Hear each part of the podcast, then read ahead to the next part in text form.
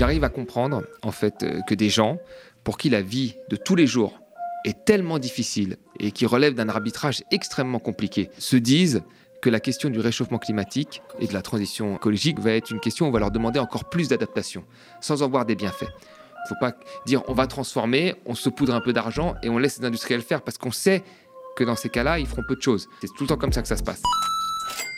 Bonjour tout le monde, je suis ravie de vous retrouver pour ce nouvel Instant Porcher. C'est un petit moment qu'on se prend entre nous avec Thomas pour analyser, décrypter et avoir les clés pour comprendre tout ce qui se passe autour de nous.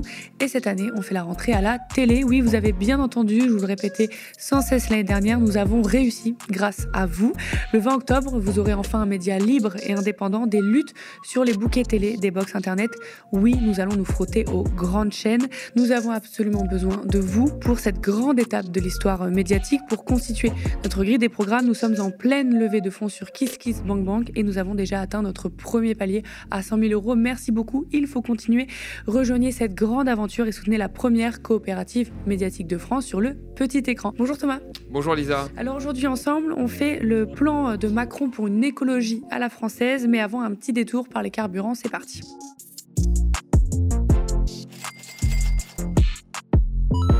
La semaine dernière, on vous parlait de la proposition ratée du gouvernement de proposer aux industriels de vendre à perte le carburant pour euh, lutter contre l'inflation.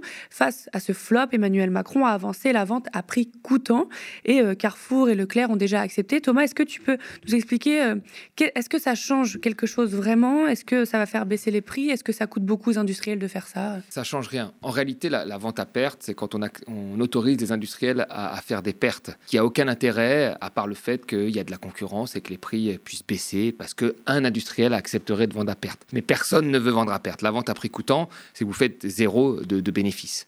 Vous vendez au prix coûtant. Donc euh, le, prix égale le coût, faites pas de bénéfice. Euh, le problème, c'est quoi? C'est qu'il y a une vraie, vraie asymétrie d'information entre l'État et les distributeurs. Donc les distributeurs peuvent dire qu'ils vendent à prix coûtant, mais l'État n'a aucune euh, façon de, vérifier parce qu'il ne connaît pas les, marges nettes. Et après, euh, quelqu'un comme Carrefour ou des grandes enseignes qui vendraient à prix coûtant peuvent se rattraper sur des biens qu'ils vendent ensuite dans leur supermarché ou se, se rattraper à des moments euh, où les prix sont moins élevés, où là, il ferait des marges supplémentaires. Donc, en réalité, dans ces opérations de vente, que qu'elles soient pratiquées par, par les, distributeurs, des, moyennes surfaces, des grandes surfaces ou les majors pétrolières euh, comme Total, la réalité, c'est que l'État n'a pas la capacité à maîtriser, à contrôler. Euh, deuxièmement, c'est que quand on vous donne quelque chose d'un côté, on peut le rattraper quelques semaines après ou le rattraper sur d'autres produits. Donc, au final, pour le consommateur, bah, c'est un jeu à somme nulle. Ce qu'on lui donne d'une main, on le reprend de l'autre main. Emmanuel Macron a présenté sa planification écologique à l'horizon 2030 euh, lundi dernier. Vous le savez, l'urgence écologique nous guette et la France a déjà eu le bonnet d'âne plusieurs fois. Ça va être difficile d'être exhaustif, mais allons-y. Après un bilan où le président s'approprie euh, des avancées euh, arrachées par des militants, Emmanuel Macron présente l'écologie à la française. Donc un chemin qui est atteignable. Il suppose d'aller 2,5 fois plus vite sur les cinq années à venir. Et donc là où on a ces cinq dernières années baissé de 2% par an les émissions, bah, de réussir à baisser sur la période 2022-2030 de 5% par an ces émissions. Et de le faire par une stratégie qui, je crois, correspond à ce que la philosophie d'ensemble qui a toujours été la nôtre, qui est une politique de sobriété mesurée, ce qu'on a fait sur l'eau, ce qu'on a fait sur l'énergie ces derniers mois, où les efforts sont partagés, une politique d'innovation, où euh, on investit là aussi sur l'innovation technologique, et ce que porte la mission France 2030 et chacun des ministères, et une politique de transformation de tous les comportements, ceux du consommateur, par en particulier l'étiquetage, la responsabilisation, ceux des producteurs, ceux des financeurs, qu'ils soient publics ou privés, avec les mécanismes d'éco-conditionnalité. Qu'est-ce que l'écologie à la française selon Emmanuel Macron? D'abord, une écologie souveraine, donc réduire la dépendance aux énergies fossiles en passant de 60 à 40 à l'horizon 2030 avec le déploiement des énergies renouvelables et du nucléaire. Il n'oublie pas l'Europe en parlant d'une taxe carbone aux frontières et d'une stratégie industrielle made in Europe. Il y a aussi une écologie qui crée de la valeur économique et qui s'appuie sur une stratégie industrielle. Le président parle de décarboner et d'accélérer sur deux chantiers un inventaire de ressources minières pour le lithium et le cobalt et des gisements d'hydrogène naturel et celui de la capture et séquestration du carbone. Emmanuel Macron promet aussi au moins un million de voitures électriques produites d'ici 2027 sur le sol français et la production de batteries même vouée à l'export. Il annonce aussi 13 projets de RER métropolitain avec 700 millions d'euros engagés par l'État. Il y a aussi une écologie compétitive. Vous avez bien entendu, cela consisterait à trouver des solutions décarbonées pleinement compétitives pour être je cite toujours, en cohérence avec la stratégie économique et le programme qui permet à la France d'être le pays le plus attractif d'Europe. Le président cite notamment le plan Industrie verte pour faire face à la Chine et aux États-Unis, sujet qu'on vous a déjà bien détaillé dans l'instant prochain, donc je vous invite à aller voir les épisodes précédents. Emmanuel Macron annonce vouloir reprendre le contrôle du prix de l'électricité et nous donne rendez-vous en octobre pour avoir des prix qui répondent à ce souci de compétitivité. Pour cette planification économique ou écologique, on ne sait plus, le chef de l'État annonce 40 milliards d'investissements dès 2024 contre 33 en 2023. Il demande à l'Europe d'être dans l'investissement et non pas que dans la réglementation. Et pour le secteur privé, il y aura des crédits carbone, des crédits biodiversité pour inciter. L'agriculture a été balayée d'un revers de main à la sauce productiviste et les océans absents. Thomas, est-ce qu'on a affaire là à une planification écologique ou économique? Macron a voulu réconcilier les deux. Euh, il faut revenir quand même un petit peu dans, l'histoire, c'est qu'il y a une époque, euh, il y avait vraiment une opposition entre euh, l'économie et l'écologie, pour certains écologistes. La, question était de dire que voilà, il fallait que l'écologie prenne le dessus sur, l'économie. Or, en, réalité, c'est un peu plus compliqué que ça. Ça a été matérialisé après avec des plans tels le Green New Deal, qui a été porté euh, outre-Atlantique par, Bernie Sanders et, euh, et Ocasio-Cortez, et qui a été repris ici par, certains euh, députés européens. C'était d'allier en fait l'industrie au changement climatique, ce qui, ce qui n'est pas si idiot que ça, parce que pour lutter, pour adapter notre économie au réchauffement climatique, il va falloir mettre en place des transports en commun, il va falloir rénover les bâtiments. Il y a tout un tas d'investissements qui vont devoir être faits dans les infrastructures pour faire en sorte euh, voilà, qu'on puisse se passer de plus en plus de, l'automobile, de plus en plus euh, de l'avion en France. Et donc, il y a quelque part un besoin d'une forte industrie pour soutenir cette relance. Si vous euh, faites des, rails, des trains à grande vitesse, vous allez avoir besoin de toutes les industries qui sont annexes pour produire ces biens, qui sont euh, la métallurgie, etc. Donc l'industrie n'est pas forcément l'ennemi euh, du climat et s'insère dans, dans un plan de, lutte contre la transition énergétique. Et c'est ce qu'il a voulu faire. Mais il va falloir quand même se rendre compte qu'il euh, va y avoir une adaptation importante de cette industrie. Et euh, Macron refuse de faire des interdictions sur les ménages, d'où son revirement sur les, chaudières à gaz. Il veut faire plutôt des incitations, mais sur la partie en fait de la grande industrie, il va falloir mettre un certain nombre d'interdictions euh, en place parce que les incitations ne suffisent pas. Emmanuel Macron vante une écologie euh, ni de déni ni de cure. Je le cite quand le GIEC et les experts demandent une vraie rupture, de vrais investissements, comme tu viens de le dire. Est-ce que le président n'est pas encore bloqué dans son en même temps et est-ce qu'on peut faire du en même temps en matière d'écologie? Macron a toujours été dans le en même temps dans l'écologie. Moi, je me rappelle du. C'est-à-dire qu'il a toujours utilisé l'écologie comme de l'opportunisme politique. Bon, il s'est converti très tardivement, il faut, faut, le dire quand même, mm. lui-même l'a avoué, hein, il s'est converti très tardivement à la question écologique. Le Macron de 2017, euh, s'il n'y avait pas eu Trump, il n'aurait pas parlé d'écologie. Euh, dans son programme, il n'y avait quasiment rien, il avait verdi un petit peu pour récupérer une partie, et il les a bien récupérés, mais je pense que les écologistes qu'il a récupérés étaient plus intéressés par les postes qu'il pouvait avoir, comme M. de Rugy, Barbara Pompili euh, ou Pascal Canfin. Donc il les a récupérés en, verdissant très légèrement à la fin son programme de 2017. Il avait quand même dit que les diesels c'était super. Euh, il avait défendu le, gaz de couche, qui est du gaz issu quand même du charbon dans l'est de la France. Donc c'était un ministre qui était quand même très très peu sur les questions climatiques. Puis Trump est arrivé, c'est le génie maléfique, il veut sortir de l'accord de Paris. Et là, Macron s'est dit, bah tiens, moi, je, vais dire Make Our Planet Great Again. Euh, au niveau international, je vais être le, VRP du climat face à Trump d'un côté, et euh, en Italie, euh, des, des, mouvements populistes comme celui de Salvini, et le Brexit, pour qui, en fait, toute la question climatique était finalement une petite question. Lui, il est apparu sur la scène internationale comme un défenseur du climat. Mais à l'échelle nationale, ça ne l'a pas empêché de faire des revirements, comme quand il a fait sa blague sur les Amish. Euh, donc, donc il était toujours dans le en même temps.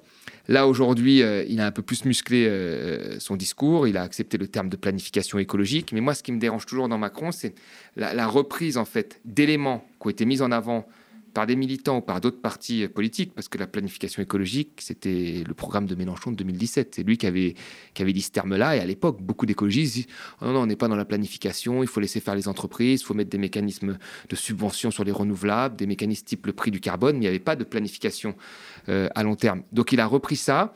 Puis il a dépecé finalement ce concept en mettant quelques éléments à droite et à gauche, mais au fond, à part l'accompagnement de la construction des RER e et quelques autres éléments, il y a, plein de choses qui sont absentes de sa politique. Il n'y a rien sur l'agriculture, rien du tout. Rien sur le transport aérien, absolument rien. Sur l'automobile, d'accord, il dit que l'automobile, l'automobile, mais sur la politique de mobilité de la France euh, d'ici tant d'années, il n'y a pas grand-chose. Donc finalement, c'est euh, on saupoudre à droite et à gauche. On dit qu'on a une vision de long terme, euh, contrairement à, à, ce qui s'est passé les années précédentes, dont on a vu des effets notamment sur l'hôpital. Et puis on dit qu'on est le premier pays à faire de la planification, mais après, quand on regarde pièce par pièce, euh, finalement, c'est le consensus mou. Il n'y a pas de, de, de, très gros changements. Justement, tu disais en début de cet épisode qu'il fallait réconcilier l'industrie et l'écologie, ce que Macron fait dans le discours. Tu viens de le dire aussi, beaucoup de discours, beaucoup de discours. Euh, Emmanuel Macron, il mise sur l'industrie verte, sur la croissance verte. Il met énormément en avant l'industrie des voitures électriques. Il parle de sobriété mesurée dans le tout début de son discours, mais après, il n'y a aucune mesure qui a été annoncée en ce sens.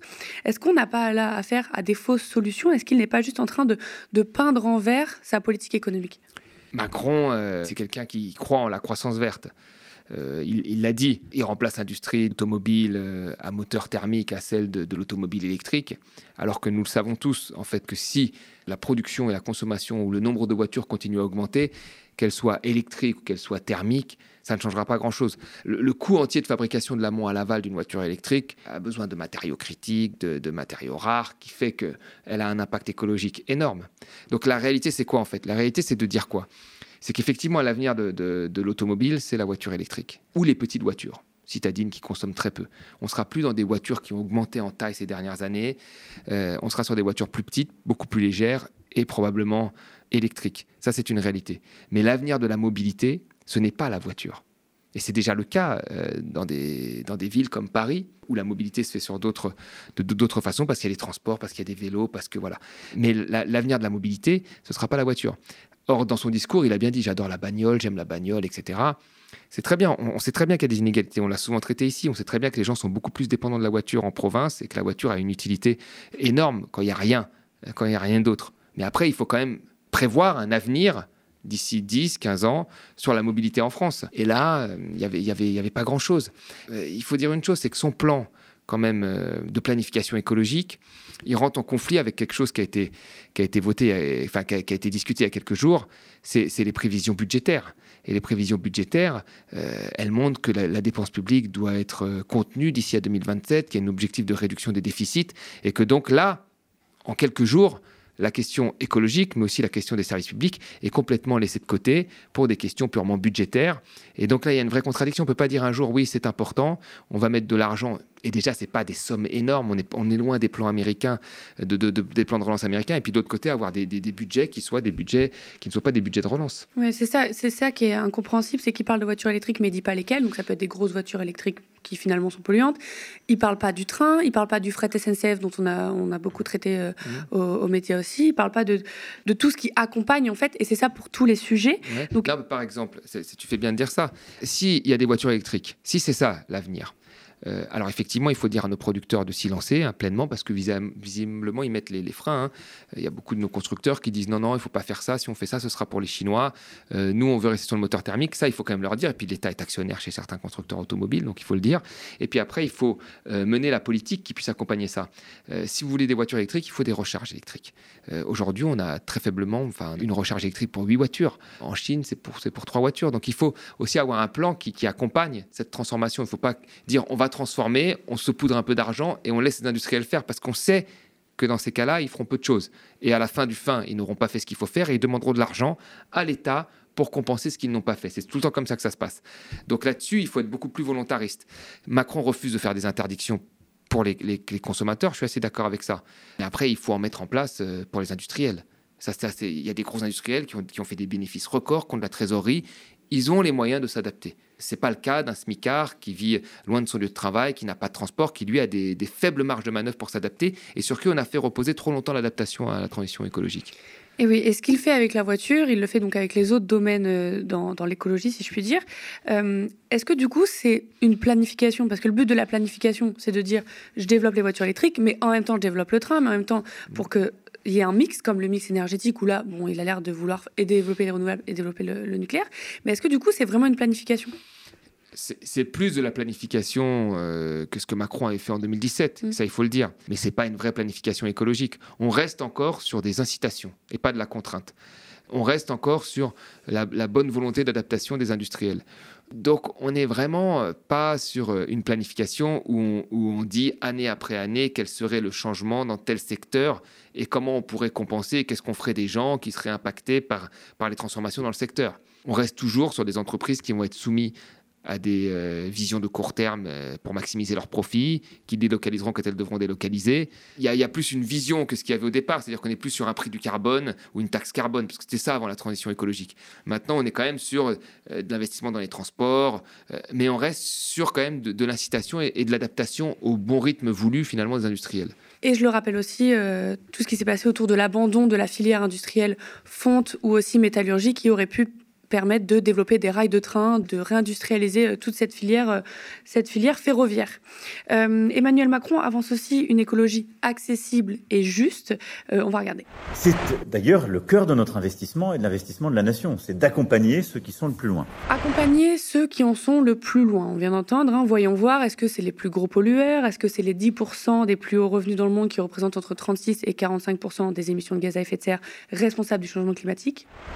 Dès le mois de novembre, nous serons en situation euh, justement de révéler ce dispositif de leasing à 100 euros pour les premiers modèles de véhicules électriques. Mais donc nous allons mettre en place des dispositifs pour rendre accessible le véhicule électrique. De la même manière, la rénovation thermique des bâtiments doit se doubler d'une politique de justice et d'accessibilité. Et donc il nous faudra accompagner les ménages qui sont les plus modestes avec une stratégie qui va se lancer dans le logement social dès octobre et avec la finalisation de l'ensemble de nos mécanismes d'accompagnement pour la rénovation des logements en novembre et qui va nous permettre de mieux accompagner les ménages qui sont les plus modestes, mais aussi les familles moyennes, et euh, d'accompagner là aussi les bailleurs sociaux et les acteurs les plus structurants pour pouvoir rénover plus rapidement le parc, avec là aussi une exemplarité du côté de l'État, où nous allons accélérer nos investissements pour la rénovation thermique de nos propres logements. Rendre accessible la rénovation thermique ou la voiture électrique, ok, et à savoir comment. Par contre, associer ceux qui en sont le plus loin de l'écologie et les plus modestes, un peu fort de café. Et dans le même temps, Emmanuel Macron avance une écologie territorialisée avec des budgets verts territoriaux pour donner un rôle important aux collectivités locales. Tout ça pour dire, Thomas, sur qui doit reposer la transition écologique aujourd'hui? C'est ça la, la, la, question qui est difficile. C'est-à-dire que pendant très longtemps, on a voulu la faire reposer sur les consommateurs et uniquement sur les consommateurs.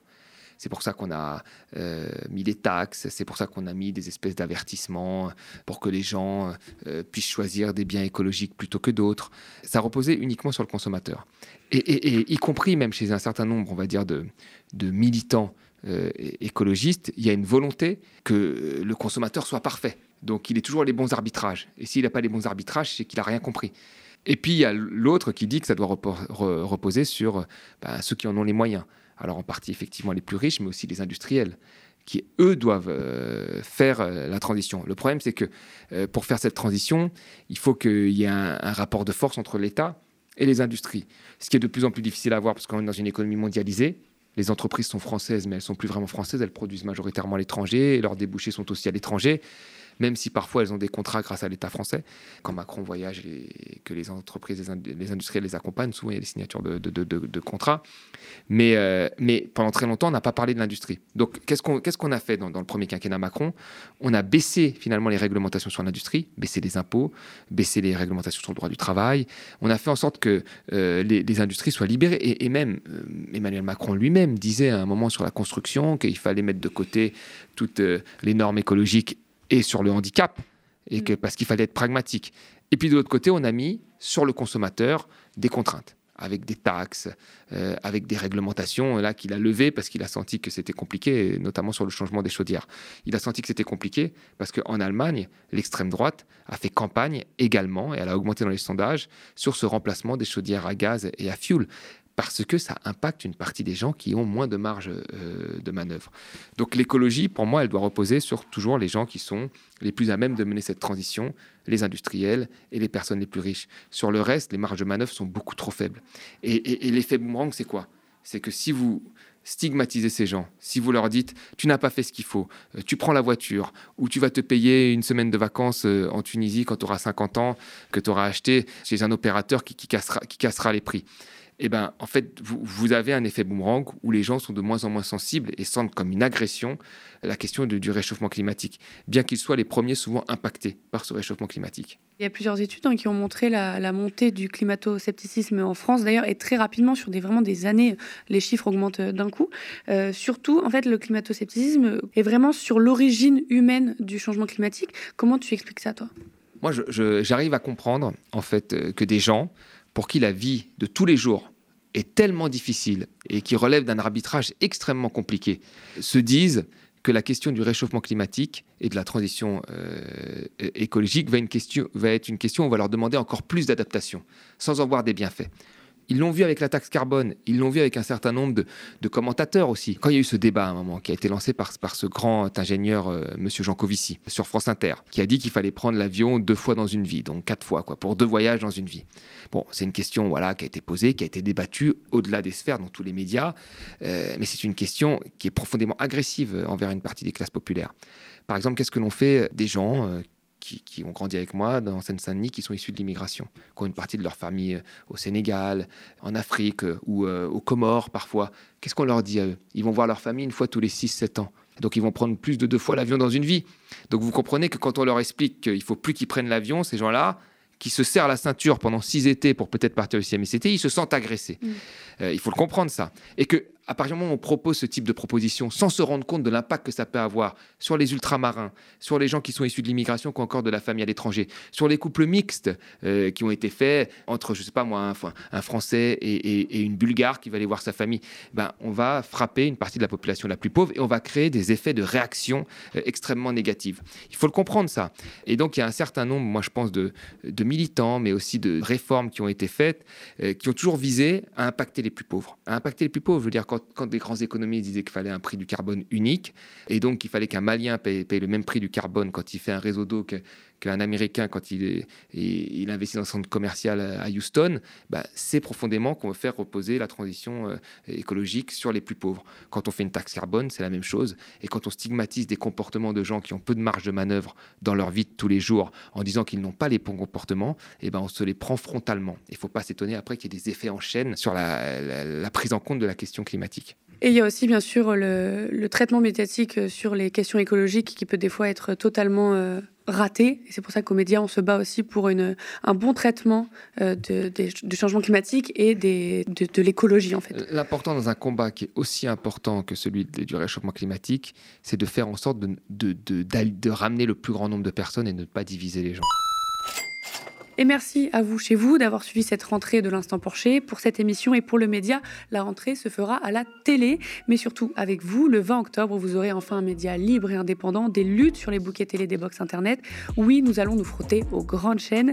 Nous avons absolument besoin de vous pour cette grande étape de l'histoire médiatique. Pour constituer notre grille des programmes, nous sommes en pleine levée de fonds sur KissKissBankBank. Nous avons déjà atteint les 100 000 euros. Merci beaucoup, c'est notre premier palier. Il y en a bien d'autres. Alors continuez, rejoignez cette grande et soutenez la première coopérative médiatique de France sur le petit écran. Nous sommes ravis de décrypter l'actualité avec Thomas et vous chaque semaine. Merci de toujours nous suivre pour tous vos commentaires qu'on lit et vos pouces en l'air sous la vidéo. Spectateurs, abonnés, donatrices et sociaux, je vous dis à la semaine prochaine.